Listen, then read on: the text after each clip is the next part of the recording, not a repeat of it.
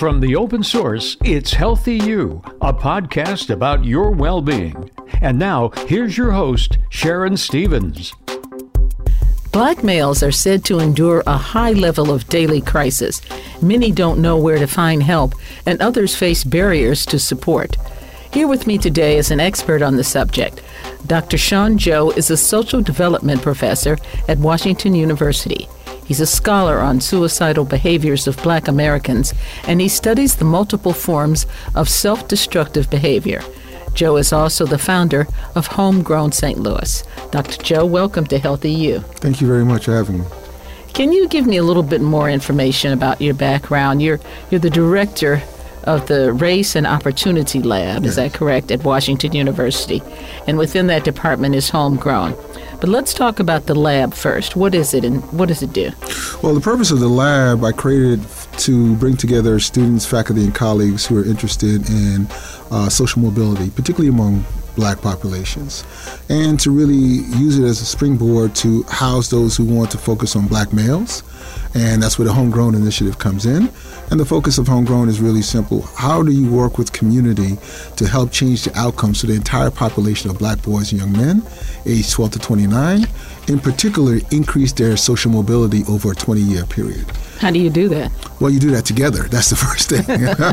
um, and you do that with really good data to help us understand not only what might move them individually, but how you change the context and the systems that they have to live in. Mm-hmm. So that's an important part of it. So homegrown is really community coming together, intentionally saying we want to change these outcomes. Because right now, the outcomes that we have for black males is, is based on how we're organized as a community. So we get what we actually are putting in, not necessarily what we desire. So if we want to see change, you have to change your structure. You got to change the developmental context that they're in, the schools. Is that an old model? Is that what it is? No, it's not an old model. The idea is that that's an American model. Because black male economic mobility was only highly valued when we were not benefited from it. Once we got a chance to benefit from it, again, it was increasingly marginalized. So, and we have some successes. Again, I, you know, I could count myself as one of one of those. Uh, this is not the same as 1940 and 50, but at the same time, if on average black males in St. Louis City and County is making, who's working between the ages of 18 and 29 are making $15,000 a year, or somewhere around there, that's half of what they used to make in 1980 and not half and half of what they have not even half but a quarter of what they have to make in order to sustain themselves and family which is about $60000 a year. So but homegrown um, is exciting because it puts st louis in a position to say we're going to organize ourselves for the outcome that we want not the ones that we don't want. And what does it take to do that? So that's what the lab is, is about and we've been doing that for about nine years. Okay. And would you consider it a success I've been amazed and blessed to see is that St. Louis leadership and organizations and municipal leaders have been getting together and saying, what is it we have to change? And they've been doing that without major investments for over eight years. So for me, that's a success that they intentionally want to focus on black boys and young men. They want to see something different. And now we have to invest in, in our solutions and our strategies to actually produce the results that we want in terms of the actual change in the lives and experiences of black boys and young men and make sure that they're making a livable wage, which in this case is about $60,000. So for me, yes, because as a new St. Louisan and to be engaged um, in the way that this sort of idea um, has been uh, t- uh, taken root, I take that as a success, but it's not the outcome that we want. The outcome is actual change that you can see in what black boys, their health, black men their health and their economic mobility. That's true success. Let's talk about uh, black male trauma. Can you help our listeners understand what it is and why it exists? Well, trauma is the idea that you have hurt people. They are actually hurt emotionally or physically or, or a combination of both. And when you look at the black male experience, there's a lot of reasons you would understand they have some level of trauma. Like poverty is trauma.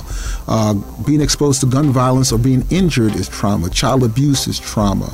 Um, the ability or the the idea that you perceive that you live in a, in a, in a context that you can't even dream, that even if to dream is dangerous. that you rather not have that emotional hurt.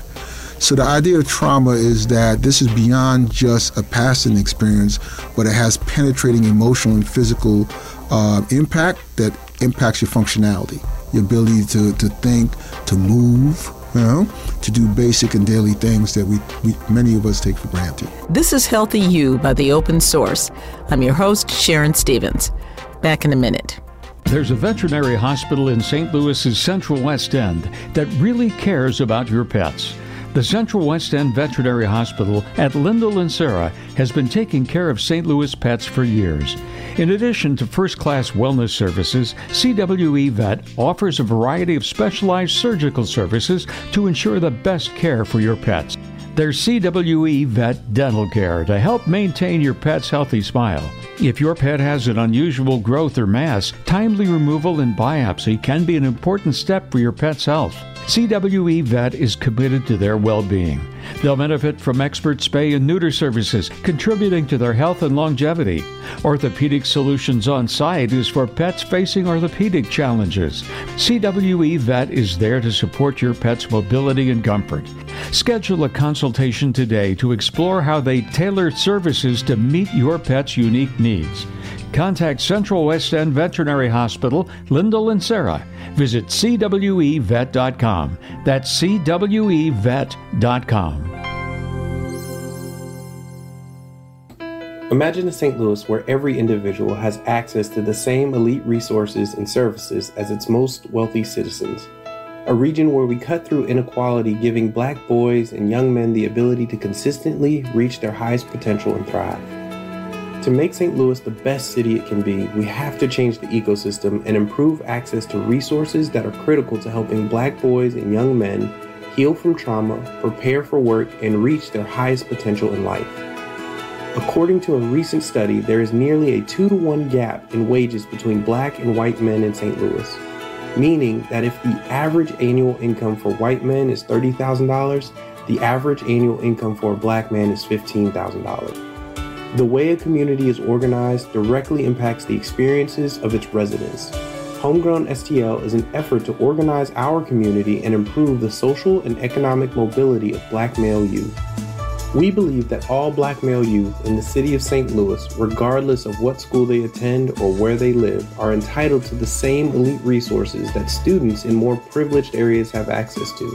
Improving the economic and social mobility of 60,000 black boys and young men is not a small task.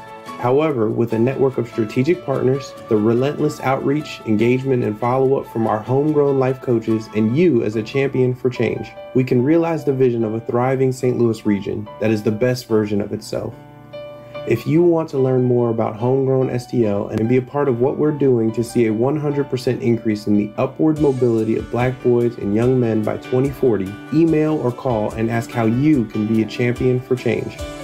This is Healthy You by the Open Source. I'm your host, Sharon Stevens. The National Institutes of Health, CDC, PEW, and others, all credible research sources, say that black males endure unbelievable amounts of stress, but help is limited. So, why is the support so limited? And in addition to what you're doing, what else can be done to solve this?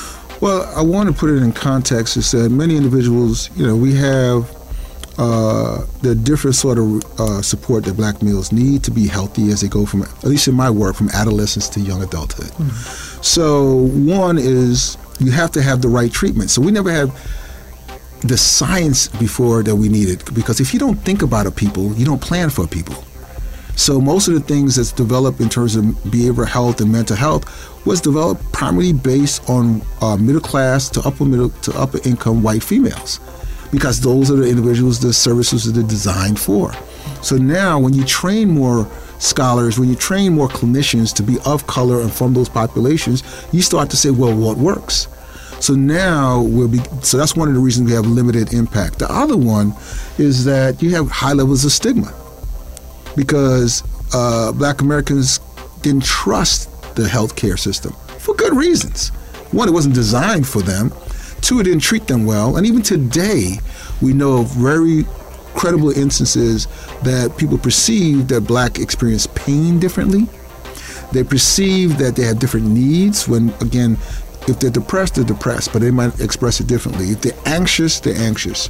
So the point is, is that we're in this situation because one, the system was never prepared to take care of us and support us. It didn't have the science to inform that ability to take care and prepare us. And then we have good stigma, and we have stigma around the ability to trust that those systems will actually help to cure us and heal us. Um, so those are some of the reasons why we have lower levels of mental health service use and mistrust among uh, the, the behavioral health care system. A lot of people, not everybody, have they have family and friends and can they be doing more? What are they doing? No, this is where I think, again, because we're talking about how people feel, how people are, are, are, are loved. And this is important. This is where we all have some ability to help our loved ones, those we care about, feel loved. Because even though someone might be challenged emotionally because of trauma or triggered because they, they're fearful that what has happened in the past will happen to get that level of hurt, they have the opportunities to, to reach out to families. Families can really, one, destigmatize, saying it's okay to seek counseling. Actually, it's very healthy. Take that step. We, we tell them to go get different checkups. T- encourage them to go get mental and wellness checkups. Sometimes it means you have to go with them. Um, also, and this is interesting for black males, if they express hurt and need, it's important to let them know that we all hurt and feel and not to really push an idea that you're weak, you're not a man, you know, uh, you can't endure. We all have hurt. So the best thing I think family could do, one, educate yourself to not to um, stigmatize, make people feel bad about their needs. More important, if you can help them get to services and support that, because they might not have a car. They might need help to get there back and forth. They might not understand the value of, of, of emotional care. Um, and then encourage them to do that. But again, there's other things people have to do to make the systems better, but family can take a strong step and say, I love you. People think that's that's that's not valuable. It's incredibly valuable to walk into any place and like like I'm greeted today with a smile and a welcome. You feel different. Mm-hmm. And it makes a difference. This is Healthy You by the Open Source. Back in a minute. Stop smoking, lose weight, stop worrying, find peace of mind. Changing behavior is tough. You've tried it many times. Well, there is help. Renowned psychiatrist George Hewlett developed a method of self hypnosis and guided meditation that has helped many people. His method is now available online. Presented by the Worldwide Talent Group, these meditations are available wherever you listen to music iTunes, Amazon, Spotify, YouTube. It's there. Stop smoking, lose weight, find peace, avoid panic attacks, and more. Simply Google Worldwide Talent Group Meditations. In approximately 15 minutes, you may begin to feel some relief. See the tremendous list of meditations. Search Worldwide Talent Group Meditations. That's Worldwide Talent Group meditations, and feel better. This is Healthy You by the Open Source. I'm your host, Sharon Stevens. Homegrown STLs came out of my experience um, after Michael Brown was killed. When we look at the development of, of, adolescents across the geographic region, we can clearly show who are high risk for mass incarceration involvement, who are higher risk for police involvement, who are higher risk for homicide. And there, there is an ethnic disparity I wanted to address. Any problems for a particular region is born from that region. Any solutions should come from the region. Homegrown was just a way to say, okay, do we have providers in the region capable of handling the number of young people that we need to work with? Who has the lay expertise? And then we began to ask the providers, what do you need to be more effective in your work? Can we help you find best practices and get that information to you? Do you know each other? Do you collaborate with each other? There's no space for these groups to organize or to network and to find common partners. So homegrown morphed into this sort of strategic network. How does St. Louis compare, say, with other cities, areas, regions who are also grappling with uh, some of these same issues? Uh, well, you know, I, I, I was always fascinated by St. Louis has a historical capacity of lots of organizations coming together in coalitions. That's very unique. I have not seen them, that done in other places. Again, I lived in Philly, I lived in, in Michigan, I'm from a bigger, you know, New York, I spent time in Chicago, and I travel around for the work. And we have more potential than other places. Then also our population size is smaller. So we, we, we have more that we can do with the population that we have. But we suffer from the same things. One, there's not enough clinicians in the, in the region. But we have, we have over 36 universities. We can solve that if we want to invest in that. Um, two, we have great healthcare systems. And again, we can do better in terms of creating access. Um, we have great philanthropy. So people can't afford services. What can we do to be intentional about that? We have lots of businesses in the healthcare sector. They can do a part to help reduce that cost. Um, you have active departments of public health in the city and county, how they can come together again to make sure that the best science is available to help people. Um, so I, I'm high on St. Louis, but we have the same challenges, just a different scale. What about what uh, these young men, mostly young men, can do to help themselves, yeah. those who are inclined? And I see there's more efforts. You know, we had the shooting a couple of years ago at the school and others um, to promote to young people. Now, young people a little ahead of certain generations on this because they're growing up in an era where they have access to social media and they talk about healthcare and the idea that they would inter, uh, experience one of their friends, a you know, that the classmates who are suicidal. Um, so they're more open to the discussion. Um, they're also more vulnerable. And for a variety of reasons, and I don't know if we're going to cover that today, that's a lot to cover. But I do think young people can help each other by, again, encouraging their peers, supporting their peers um, to seek support. When they see something is wrong with their peers, for example, if you see your peer starting not to like the things they normally would like, right? Mm-hmm. That they really love to do, isolating themselves, or you hear them express, hey, I don't want to be here, you know? My life might not be worth it. This, you know, my time here might be short. And you're really concerned it's okay to take the step to get help and help them get help. Now, here's a risk. You're worried about, well, I'm in somebody's business. Mm-hmm. Well, it's better to be in their business than be at their gravesite. Yeah. It's better to, to know that they're mad at you, but still with you. And that's going to be the step that we're going to have to encourage not only young people, but all in their social networks and kinship networks to do that. Thank you very much. Thank you for your time, first and foremost, and uh, and for the information. And hopefully, this will help save somebody's life. Well, thank you for having the dialogue. I hope. This was another episode in the Healthy You series on men in distress. To listen to the additional shows, go to healthyustl.com. I'm your host, Sharon Stevens.